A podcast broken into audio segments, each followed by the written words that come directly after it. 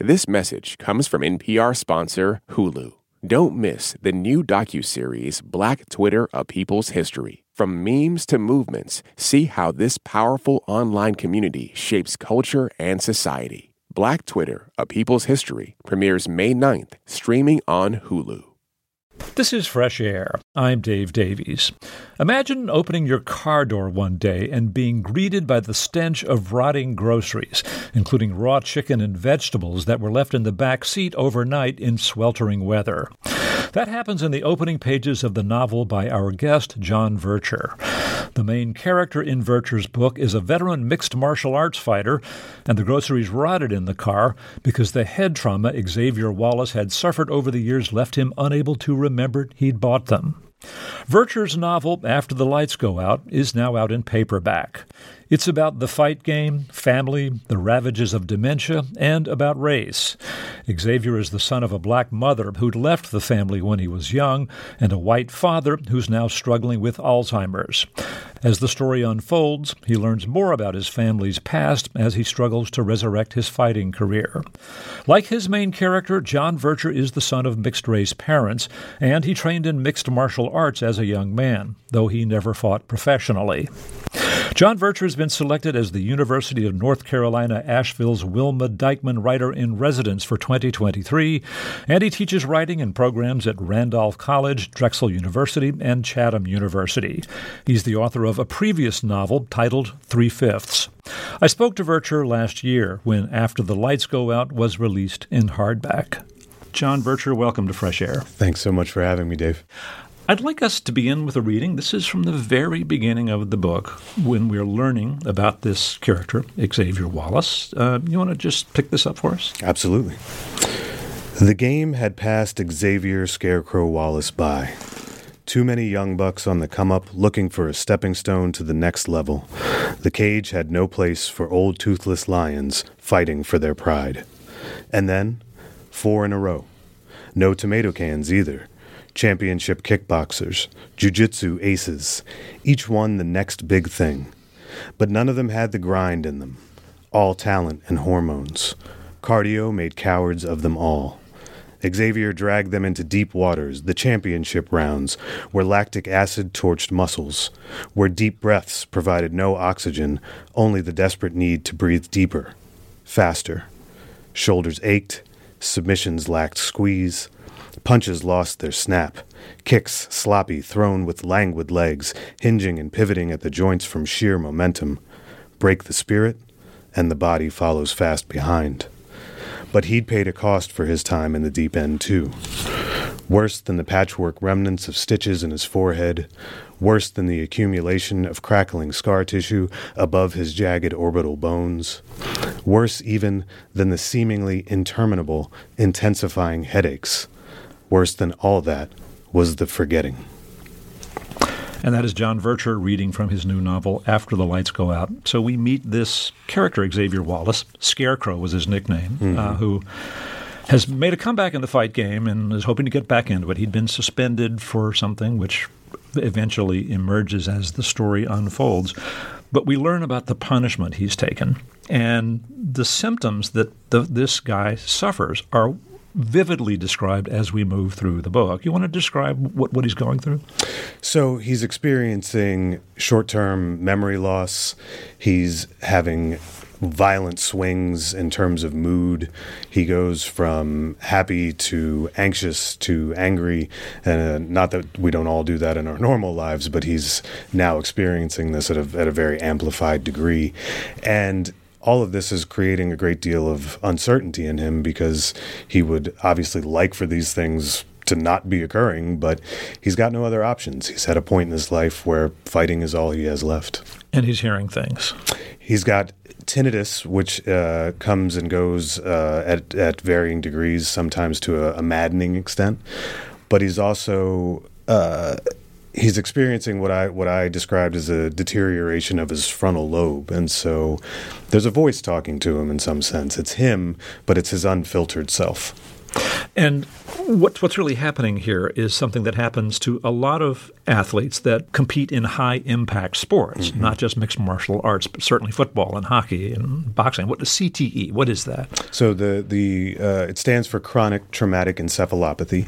What happens is the as the as impacts occur to the head, the brain essentially slides back and forth in the skull, and as it bounces off the hard surfaces, it creates damage to those areas.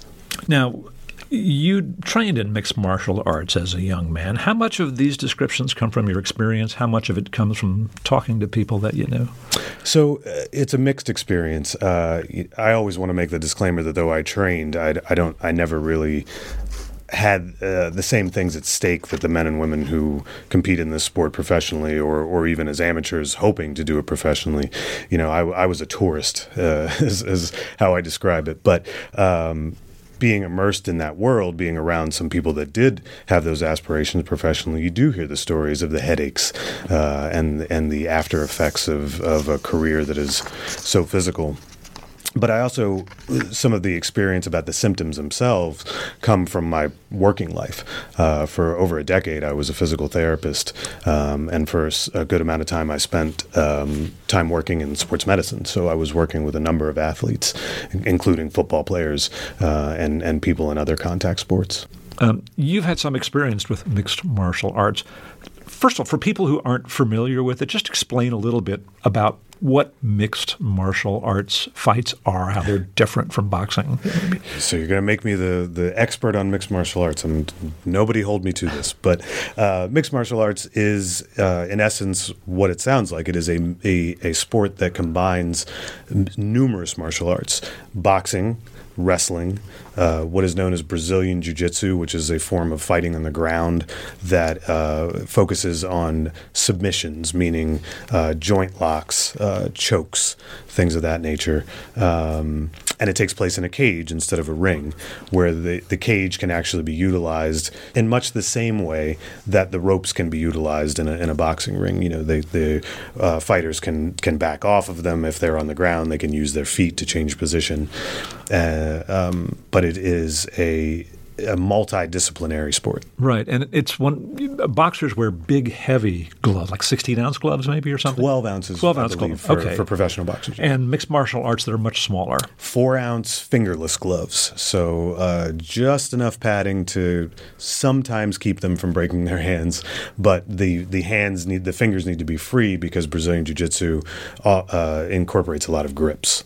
Now, you say you were a kind of a, a tourist in mixed martial arts, mm-hmm. but you were serious enough about this to, to get in the cage at least once. And in fact, on YouTube, I found a grainy video of John Vercher uh. in the cage doing in, in, a match, which you prevail in pretty quickly. Um, what does it feel like? You know, I have to say, I, I, kind of enjoy boxing, although I mean mm. it's all kind of barbaric. I mean people beating each other up, but there's some rules to it. If you knock somebody down, he gets to get back up. Mm-hmm. Mixed martial arts just seems so brutal to me that you can get on somebody and pound them on the face while they're down. Explain the, the, appeal of this to us. It's funny. Uh, someone mentioned that to me not too long ago, and I and I do push back on that a little bit because, um, it, particularly, there's a section in the novel where I talk about this, where um, because we've applied certain rule sets to some of these sports, that somehow they seem less brutal or barbaric. But you know, when you watch a football game, those gentlemen are experiencing the equivalent of a car crash every down. So I, I don't think it's any more brutal than any other sport, but I think there is something about the idea that you presented that once it goes to the ground, we're so used to boxing where you know a referee intervenes and they're allowed to stand up and they get the standing eight count. Um, I think it's just something we have to wrap our minds around. You know, this is this the sport, while it's much more mainstream now, is still kind of in its infancy in terms of being mainstream. So um, so that that that's how I would speak to that point. Right, um, and, and, there are rules. I mean, absolutely. When you're down, you can't use your elbow to come down on somebody's face. There from, are a, correct. a lot of rules like that. Yeah, um, it's from nine to twelve is how they describe that. You can't come straight down with an elbow, but there are still elbows are still allowed in in certain ways. So. Um, but yes, there is a rule set, uh, and for for there was a, a period where there was an argument that in some ways mixed martial arts was safer in terms of brain injury because a fight doesn't always have to end by a knockout, where uh, a submission can occur where someone can tap out and say, I've had enough. Um, so, but as the years go on, it's still quite clear that that head trauma is, is uh, a significant factor. Well, now that we've established that you've been in the ring, people yeah. can find this. You can see this John Vercher, and your friends are yelling for you. what does it feel like? What's what's the appeal of it? what is the appeal? Well, I can tell you, as far as what it feels like, it is the one of the most frightening things I've ever done. Um, but it was also because of that, it was one of the most challenging, and I think because it because I was able to be afraid and still do it. Uh, it did many things for me personally. It was it was uh, an accomplishment I never thought I would be able to do. Um, I was never much of an athlete uh, growing up, so to to compete in an endeavor like that and to succeed, and even even if I had lost, to be there supported by friends and family, to hear to hear them screaming your name is is uh, a rush like no other. Yeah, the moment when you stand up with your arms raised. Uh, because, uh, I get, I can, I get goosebumps sitting here thinking about it, and it was so many years ago. But you weren't tempted to try and make a career of it. I, I think that in the back of my mind, I when I decided that I would start training and start training that hard and start thinking about competing, I, I thought sure maybe. The one thing I did learn about myself is that I didn't have the mental strength to do that for a career. It was, uh, I often defeated myself before I got in the cage. I wasn't one of those guys that walked into the ring or the cage with confidence and said, This fight is mine. I'm going to win this. Uh, it was more, I hope I make it out of here. And if I lose, I don't, I didn't expect to win. Um, so, what do you make of that? Was was that because you know, you weren't as experienced or well trained, or you didn't have the fire? I think it comes from. Uh, you know, uh, one of my one of the reasons I was so interested in writing this book and, and focusing it around the idea of uh, mental health was because uh, from an adolescent and well into my adulthood, I grappled with anxiety and depression, and so uh, I think part of what accompanies that is that imposter syndrome, right? That voice in, in the back of your head that says, eh, maybe you're not quite good enough. Maybe you don't do these things as well. Um, and so for me, doing these amateur kickboxing and, and the, the one cage competition, to me, those were uh, an attempt to fight back against that voice, um, mm. and it, and it and it worked well for me. That's that's that's what it did for me. But I knew that I didn't quite have the same fortitude to do that professionally, to have it be the only thing I ever do. And we're glad you did because you've got the mental capacity to write this book and talk to us coherently. Um, and your record in the cage is 1 and 0, right? Uh, undefeated. Very good. Uh, this character, Xavier, he trains at a gym in a neighborhood of Philadelphia, which I know because we're in Philadelphia. Mm-hmm. Um, and the, the, trainer is his cousin. Mm-hmm. You know, trainers in boxing movies and stories are colorful people, and this guy is very colorful. Tell us about him and tell us about his name. So his name is uh, Shamar Shot Tracy. Uh, the name Shot comes from uh, an uncle of mine uh, who I unfortunately never got the pleasure to meet, um, but my father told me many stories about him, and, and I mean, come on, it's just the coolest name, uh, both for a boxing trainer and, and just in general. So uh, I felt it was a, a way to sort of pay tribute to him. But uh, yeah. I love sort of that archetype of the colorful boxing trainer, but I wanted to take that a step further by making him family because Shot's role to me in this book is a truth teller. You know, he he tells the truth whether you want to hear it or not, and uh, Xavier needs that in his life because Xavier tells a lot of lies to himself. Right. He Shot runs this gym, and, and part of it he's turned over to the the gentrifying crowd, and there he has Zumba classes and you know I, I you know cycling things and all that. Mm-hmm. But but he's got a real old classic um, ring where he trains people on the heavy bag and all of that. Mm-hmm. And he's given Xavier, our main character, a job there because Xavier was suspended for a year. And I want you to read a, a, little bit. I want people to get a sense of some of the dialogue that you write here because I find it so riveting. Um, you want to just set this scene up for this is this is a heart to heart between Shot, the cousin and trainer, and our main character Xavier. Yeah. So Xavier has come to the gym after discovering uh, a dog in his car that he had forgotten that he had adopted, and as he's explaining to Shot why he's showing up to his gym with this uh, sort of haggard looking poor pit bull, uh, he's revealing to Shot the struggles that he's been going through with his CTE. He's been keeping them secret as, as best he can. And so, to some extent, I think Xavier came to Shot looking for pity. And again, Shot in his role as truth teller is not willing to give him that. So, so I'll read from that point. And tell us who st- speaks first. Shot is speaking first to Xavier. Excuses is all you got lately, cousin. Xavier sucked his teeth and looked off to the side. Man, go ahead. No, you go ahead. Rolling up in here late like it's your name on the front of this building. Like you don't owe me for giving you this job in the first place. Soon as you got comfortable, you just start coming and going when you please. But you family, and I ain't said nothing. Now today, not only is you late again, but you strolling here with some broke down dog like this is one of them restaurants down the street with a water bowl out front. And you got the nerve to come in here and ask me what you should do? Negro, please. Man, what is your problem? Right now, my problem is you. Coming in here whining because you got some headaches and forgetting stuff. Whining? Did I mumble? Whining. Acting like you don't know this, as he tapped at his temple, is part of the game. You don't want to fight? Don't fight. That's your call. Oh, okay. Then I'll just open a gym and sell out to all the other gentrifiers in the neighborhood. When you starting the goat yoga classes, shot? I want to make sure I sign up before you run out of spots. okay, you got jokes now. You know what else is funny? You not wanting to admit that you scared of ending up like your pops, drooling and pissing on himself in a home. So you putting it on me to tell you to stop fighting. Well, I'm not doing it. And that's John Vercher reading some dialogue from his novel, After the Lights Go Out.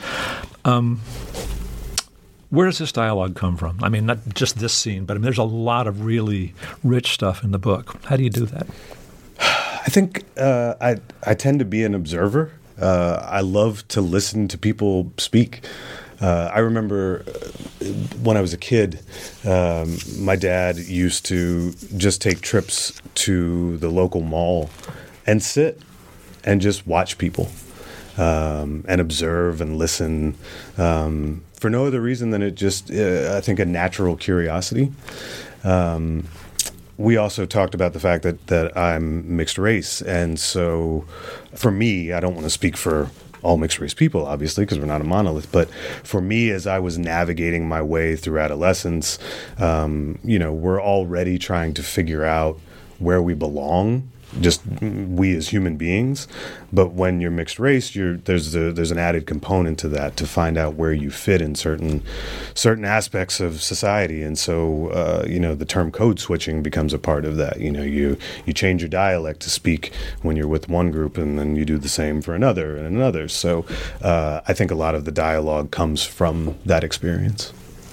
Um, you know, I mentioned in the introduction that our character Xavier, the the aging martial arts fighter, had left groceries in his car overnight, and they had rotted because his you know his brain's been damaged. Mm-hmm. Um, I left out another piece of that. There was something else in the car. You want to just mention this and where this comes from? Yeah. So he finds a dog in the back of his car that he rescued um, as he was visiting his father at the nursing home. Uh, a, as as happens at some nursing homes, sometimes um, rescue centers, adoption centers will bring dogs to to uh, for the for the residents to spend some time with, um, and he did so because he was worried about being alone. But because of the trauma to his brain, he forgot the dog was in his car.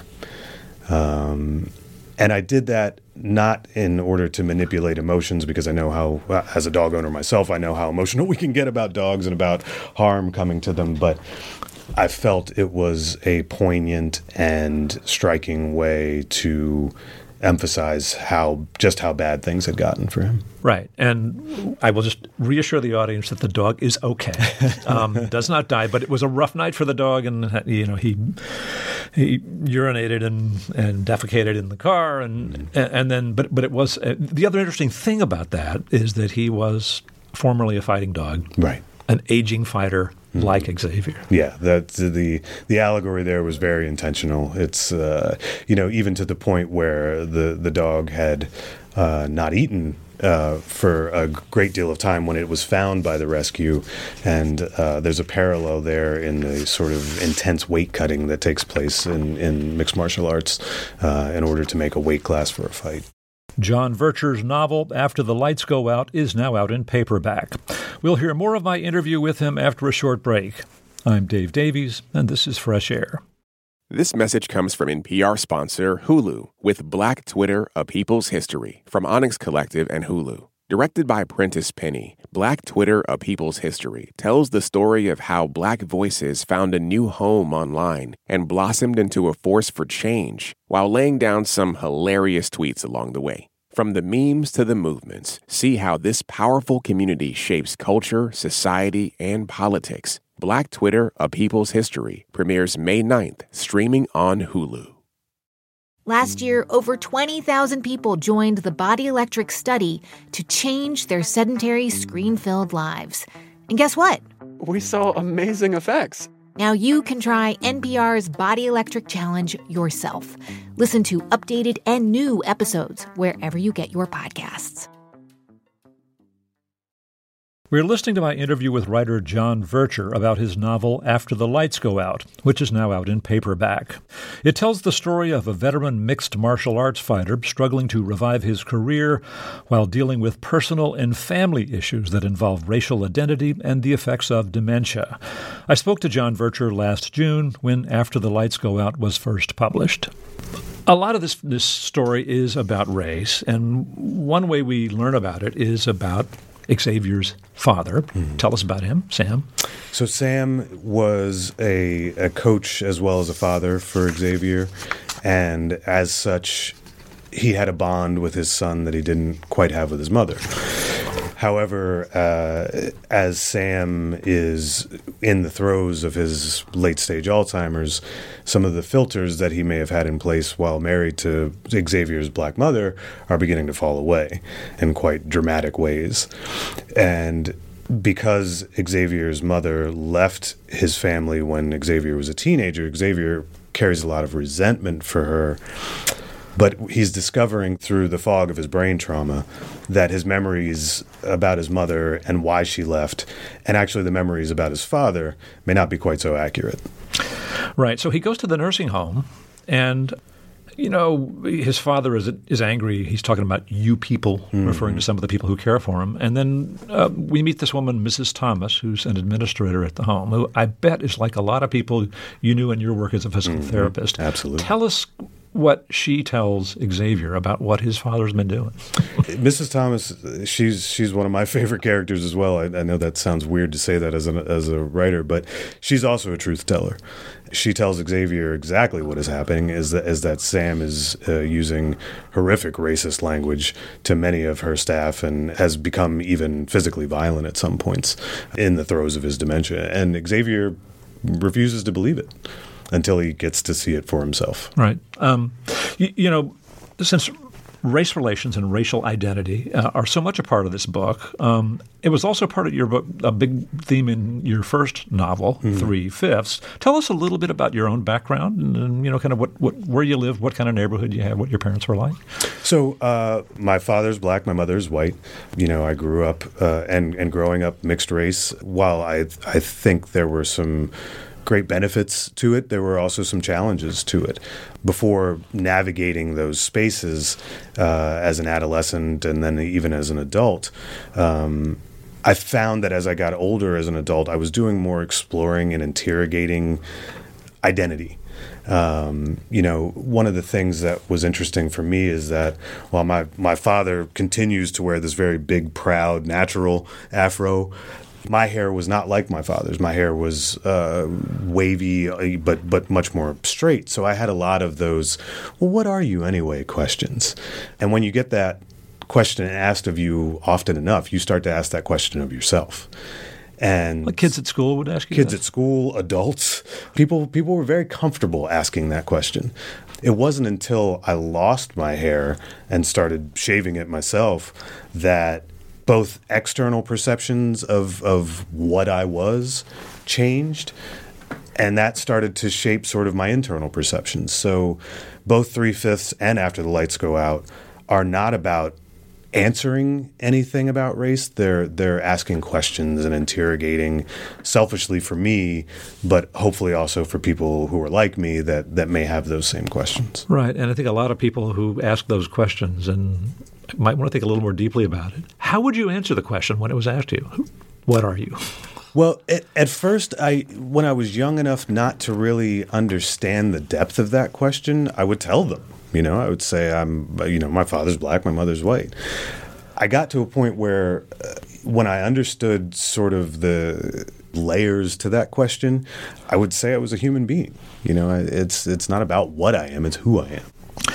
Your main character, Xavier, um, he's you know, trying to revive his fight career. His mom, who was black, had left the family years before in circumstances that he kind of resented her for, but that changes as the novel progresses. And his dad is in a nursing home mm-hmm. um, where he's begun to show uh, evidence of very racist thoughts he's living in his dad's house mm-hmm. in Montgomery County, which is a largely white suburb of Philadelphia. And when he goes there, there's a neighbor, Ray, mm-hmm. Um, what kind of interaction does he have with with with Ray? Tell us about Ray. Ray was not a not a pleasant man to Xavier. He uh, the minute he saw him in the neighborhood, uh, questioned his presence in the neighborhood. I can tell you that came from a life experience. Well, I was uh, going to ask that. You must, yeah, yeah, yeah. The same thing happened to me in the the within the first week that my wife and I moved into uh, the neighborhood in which we currently live. Some uh, as I was walking my dog down the street, um, someone uh, accosted me about making sure that I picked up after that dog. To which I've of course, I answered that. Of course, I would do that, and then was followed up with, uh, "Do you even live here?" So uh, uh, yeah, Ray Ray got a, a, special place in the book. Right, um, and Ray is consistent throughout throughout, yeah. throughout the book. If, if nothing else, he is consistent. Um, let me reintroduce you again. We are speaking with John Vercher. His new novel is After the Lights Go Out. We'll continue our conversation after this short break. This is Fresh Air. This message comes from Apple Card. You earn up to 3% daily cash on every purchase. That's 3% on products at Apple, 2% on all other Apple Card with Apple Pay purchases, and 1% on anything you buy with your titanium Apple Card or virtual card number. Visit apple.co slash card calculator to see how much you can earn. Apple Card issued by Goldman Sachs Bank USA, Salt Lake City branch. Subject to credit approval. Terms apply. Support for NPR and the following message come from PBS. PBS invites you on a trip to the future. A Brief History of the Future is a groundbreaking series filled with hope and possibility about where people are today and what could come next. From tech to tradition, from climate to culture, from science to spirituality. Join futurist Ari Wallach on a journey around the world as he meets the brilliant minds and brave pioneers remaking people's futures for generations to come. A Brief History of the Future. Stream now on PBS and the PBS app. What does it mean to be Black in America? In NPR's Black Stories, Black Truths, a collection of stories as varied, nuanced, and dynamic as the Black experience, you'll hear it means everything. Search NPR Black Stories, Black Truths wherever you get your podcasts. I'm Ann Marie Baldonado of Fresh Air with a plug for our latest Fresh Air Plus bonus episode. I Heard It Through the Grapevine by Gladys Knight and the Pips is a classic of American music and a staple of the Motown record label, but it almost didn't happen. I know that, that the song had been sitting on the shelf and demoed a couple of times, just trying to see what could be done with it. That's Gladys Knight, whose recording of I Heard It Through the Grapevine ended up becoming a top selling record for Motown and her first number one single. But Knight originally voted against joining Motown. To be very, very honest with you, I was afraid that we would not get the attention that we needed or deserved, even. You can hear that entire story and hear our host Terry Gross almost singing. You go, Terry! in the latest bonus episode of Fresh Air Plus, available exclusively as a thank you for our Fresh Air Plus supporters. If that's not you yet, it could be. Learn more at plus.npr.org. You know, it's interesting that Xavier's trainer is his cousin, mm-hmm. who goes by the nickname Shot, mm-hmm. um, and as their dialogue and, and, their conversations develop in the book, we learn that Shot tells him that when he was a youngster, when Xavier was a youngster, that Shot would um, kind of have to help him out mm-hmm. because he would get picked on because Xavier was from a mixed race family, was lighter skinned, mm-hmm. and so you know, people, guys, some some people would pick on him because they mm. thought he wasn't really black or mm. black enough or tough enough or whatever. And Shot would have to come and help him out. And that's one of the reasons Shot got him into fight game because mm-hmm. he needed to learn to defend himself. Right. Was any of that based on your own experience? Uh, to some extent, I you know it, again it's the that the navigating of those spaces can be very challenging and. Uh, I was not athletic in school. I was, and I was certainly not a fighter. I was nothing. I was no no tough kid. Um, so you know, I didn't have sort of the escape of sports or the community of sports.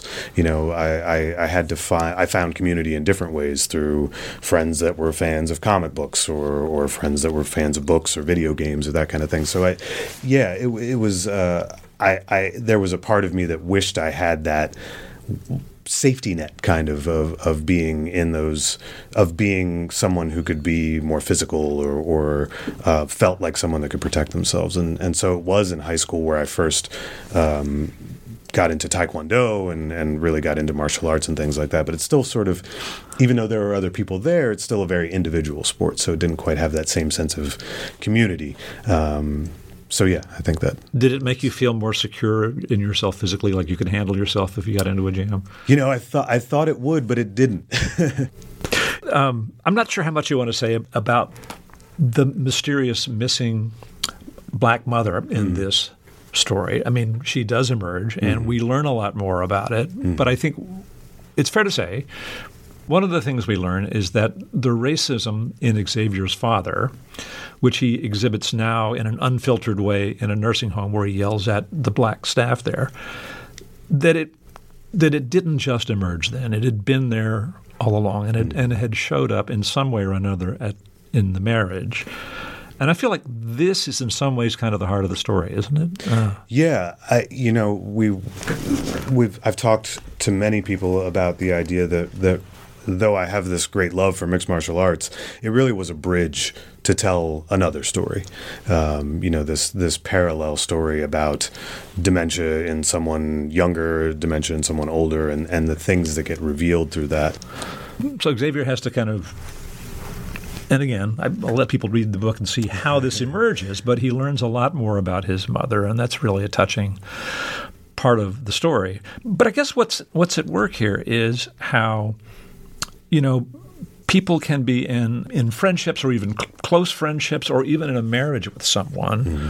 who is from a different background or a different race and think that they are free of prejudice or people assume that that's the case. But in fact, there are really very deep seated feelings that emerge. Yeah. I mean, um, uh, did, did you, you know, this may be a complete reach and, and, make no sense, but you know, since your parents were mixed race, I wonder if you ever saw any of that or heard of any of that between your parents. Not to the extent that we see here, and and again, I, I think this is a for me an, a novel of interrogation.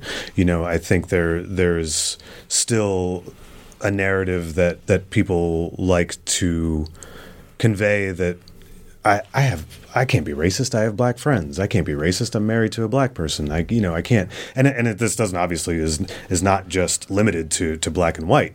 Um, but but there are people that will still continue to to say things like that. And and I wanted to. Uh, I wanted to to push at that theory and and question the the the truth behind that idea, um, while at the same time trying not to wag a finger about it and say, you know, that I have the definitive answers about that. Uh, if that if that makes sense. Right. I mean, it's it's there in our human relationships, and you know, the the thing that's that's a little hard is that and in fact, Xavier expresses this when, when the people at the nursing home tell him that his father has been doing and saying racist things about the staff. Mm-hmm. He says, Are you kidding? Look at me. Mm-hmm. You think that this that, that, my guy was a closet racist and it comes out now that the filter is off. And I think it it's probably a little hard for us to think, wow, you, you could have married a black woman and still had these really violent, violently racist beliefs. Right. Um, did you have a, a, someone in mind for creating Sam or?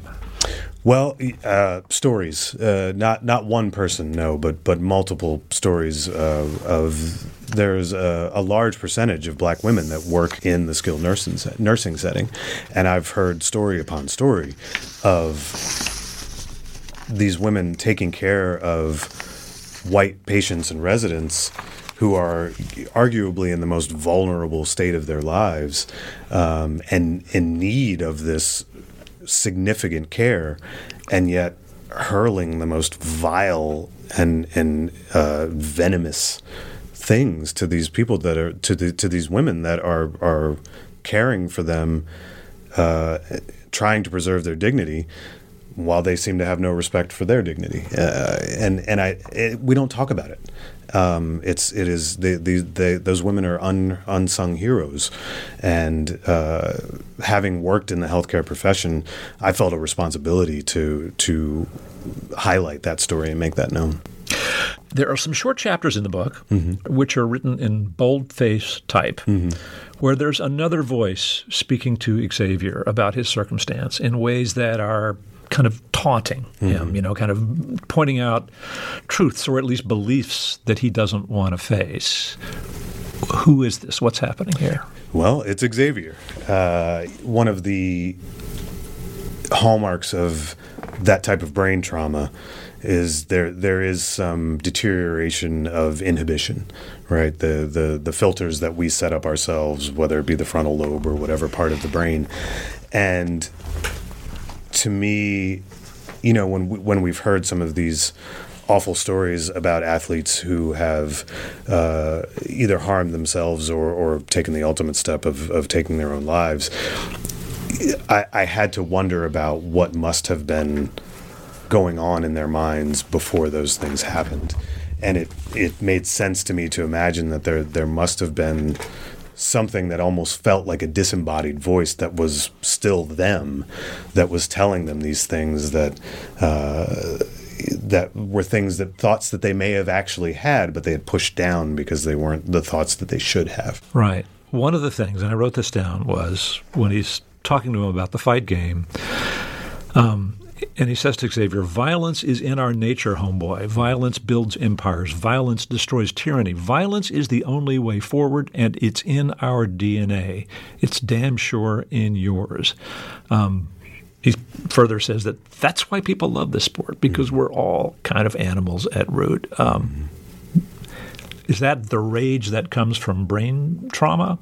Or is that, I don't know, is that something that makes sense to you in some primal way? It's again one of those things I was interrogating because, uh, and and again, I don't. He's that that voice is not just referring, you know, as that passage goes on. It's not just referring to mixed martial arts. It's re, it's referring to all the sports we watch. I mean, even even uh, NASCAR. I mean, what when do people cheer the loudest, or when are people on their feet? It's when they see these horrific crashes. So I, you know, it, it's not that I have this answer that this is why we watch those things, but I find myself as someone who worked in sports medicine. I I, I have a love hate relationship with a lot of sports that I watch. You know, I, I, I love the skill and the artistry and the and the discipline that it takes to become a professional athlete. But for some of the sports I enjoy, I also know I see and I know the cost. And so that voice and that passage in particular is is kind of me interrogating. Well, well, if I know how bad it is for them, why do I still watch it and why do I still enjoy it? Um, so that that really is is is what that's about. It's it's questioning both for myself and maybe raising the question for others about why we why we have this enjoyment for for these sports that break people down. You know, since George Floyd, I mean, there's been this movement for social justice and the notion of white privilege mm. And the extent to which white people don't think about um, both the ways that they are historically privileged and you know some of their attitudes that they might not be so conscious of are important. Um, this obviously connects to some of the ideas in your books again my my whole goal in writing about these topics is is to generate conversation because i think conversations are what we're not having enough of um, I think when when we decide that we have the answers is when conversation gets stopped. Selfishly, I write for me first. These questions and conversations are again self interrogation for me, um, but I know that I'm not the only one that has these questions, and so it's my hope that that by writing to these subjects, that others consider these these ideas and, and questions, and and maybe we we have a talk about them. Well, John Vercher, thanks so much for speaking with us. Thanks so much for having me. This is great. John Vercher's novel, After the Lights Go Out, is now out in paperback. We spoke in June of last year. Coming up, David Bianculli reviews the new PBS American Masters documentary Little Richard, King and Queen of Rock and Roll. This is Fresh Air. Support for NPR and the following message come from Proven Winners Color Choice Shrubs, who believes that plants and gardening are for everyone. With over 25 years of developing, trialing, and testing some of the most recognized flowering shrubs and evergreens on the market, Proven Winners Color Choice makes it easy to transform dull yards into vibrant, colorful landscapes. Ready to spruce up your yard this spring? Proven Winners Color Choice created the Gardening Simplified Landscape Guide to help you get started with tried and true elements of good planting design. Identify the roles you want new plants to play in your outdoor space, like ground covers, climbers, or attracting pollinators. Then browse garden plans and see which layouts and plants can bring your vision to life. Proven Winners colored choice shrubs are available in the distinctive white containers at garden centers nationwide. Learn more at provenwinnerscolorchoice.com/npr. This message comes from NPR sponsor Shopify, the global commerce platform that helps you sell and show up exactly the way you want to. Customize your online store to your style. Sign up for a $1 per month trial period at shopify.com/npr. Beginning today, PBS presents a new American Masters documentary about singer, musician, and composer Richard Penniman, famously known as Little Richard. The program focuses on both his impact on popular music as he went in and out of rock and roll and on his complicated, sexually shifting private life. It's called Little Richard, King and Queen of Rock and Roll. Our TV critic David Bianculli has this review.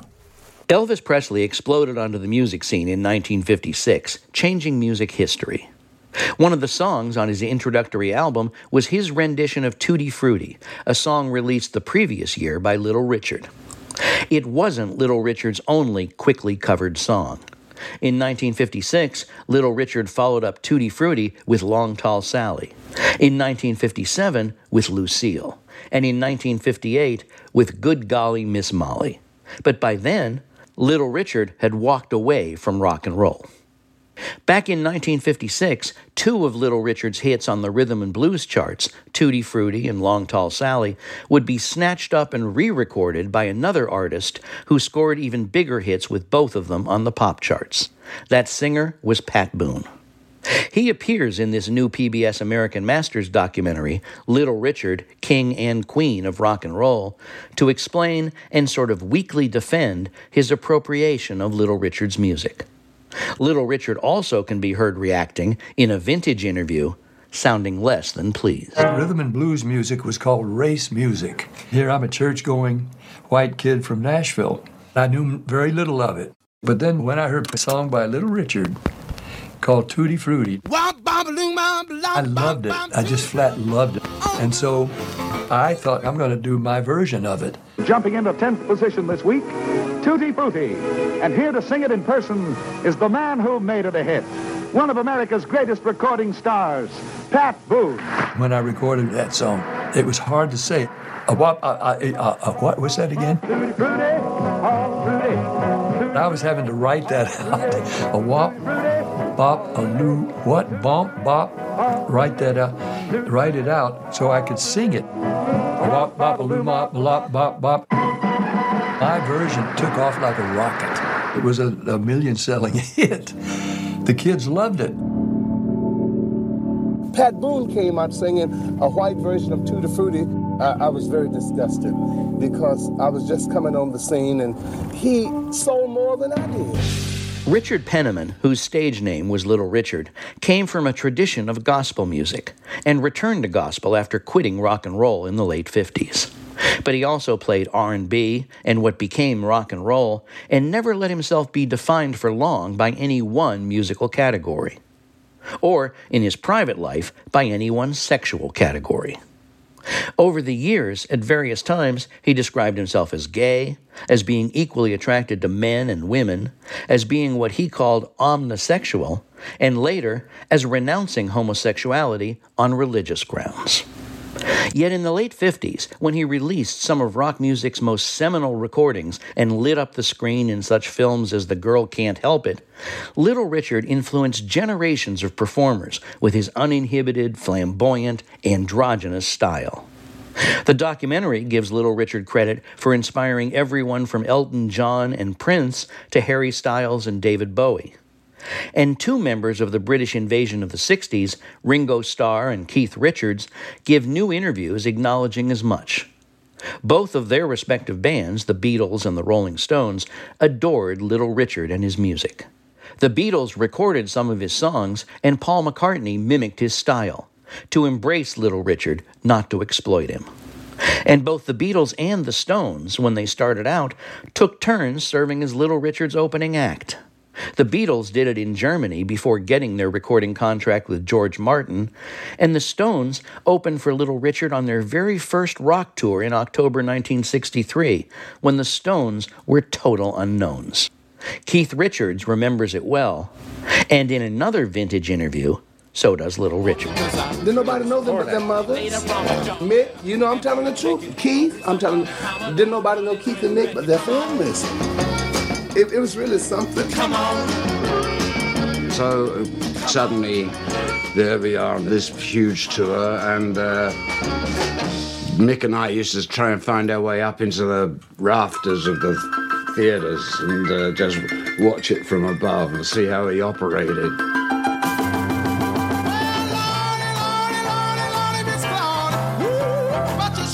Insight to how hard you might have to work if you wanted to do this stuff. And uh, he did it with a beautiful nonchalance. It was high powered, but he, he, you always had a feeling that there was more in the tank.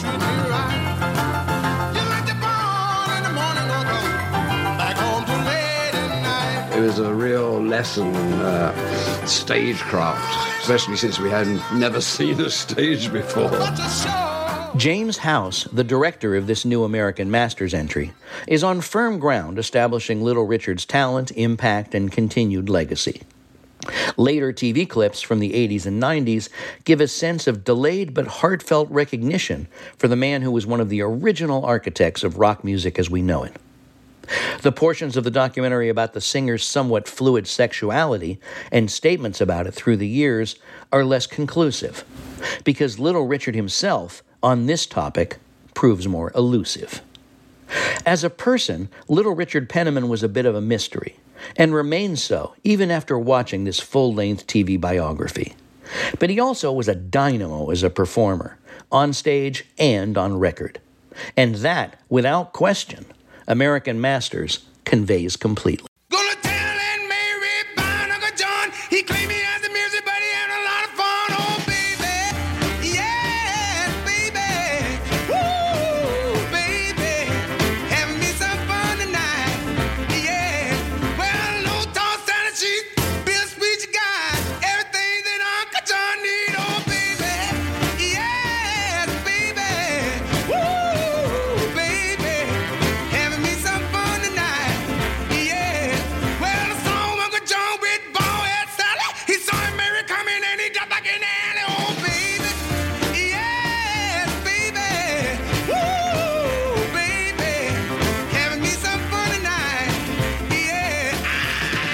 David Bianculli is a professor of television studies at Rowan University. He reviewed the new American Masters documentary Little Richard, King and Queen of Rock and Roll on PBS.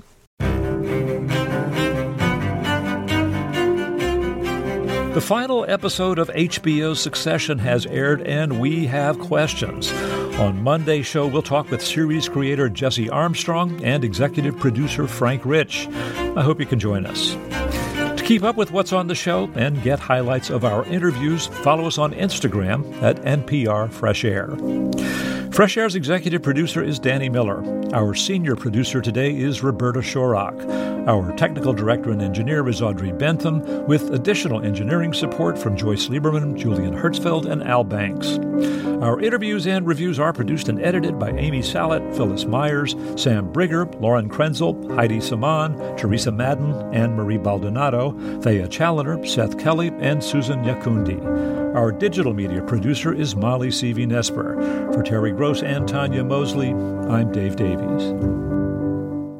This message comes from Schwab. It's easy to invest in ideas you believe in with Schwab investing themes, like online music and videos, artificial intelligence, and electric vehicles. Choose from over 40 customizable themes. More at schwab.com. This message comes from NPR sponsor Allianz Travel Insurance. With benefits kicking in as close as 100 miles from home, you can protect your travel plans whether you're driving across state lines or flying cross country. Learn more at AllianzTravelInsurance.com. It's a high stakes election year, so it's not enough to just follow along. You need to understand what's happening so you are fully informed come November. Every weekday on the NPR Politics Podcast, our political reporters break down important stories and backstories from the campaign trail so you understand why it matters to you. Listen to the NPR Politics Podcast wherever you get your podcasts.